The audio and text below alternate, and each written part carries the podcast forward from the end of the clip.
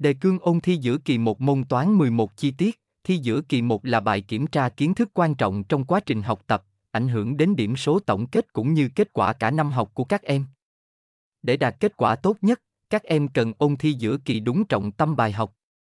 Chính vì vậy, VUIHOC đã tổng hợp kiến thức ôn thi giữa kỳ 1 môn toán 11 giúp các em ôn thi dễ dàng hơn. Mục lục bài viết, kiến thức trọng tâm ôn thi giữa kỳ 1 môn toán 11, hàm số lượng giác và phương trình lượng giác, 1.1 gốc lượng giác, 1.2 giá trị lượng giác của các gốc cơ bản, 1.3 giá trị lượng giác của các gốc đặc biệt, 1.4 các công thức lượng giác cần nhớ, 1.5 hàm số lượng giác, 1.6 phương trình lượng giác, 2 dãy số, cấp số cộng, cấp số nhân, 2.1 tính đơn điệu của dãy số, 2.2 dãy số bị chặn, 2.3 cấp số cộng, 2.4 cấp số nhân.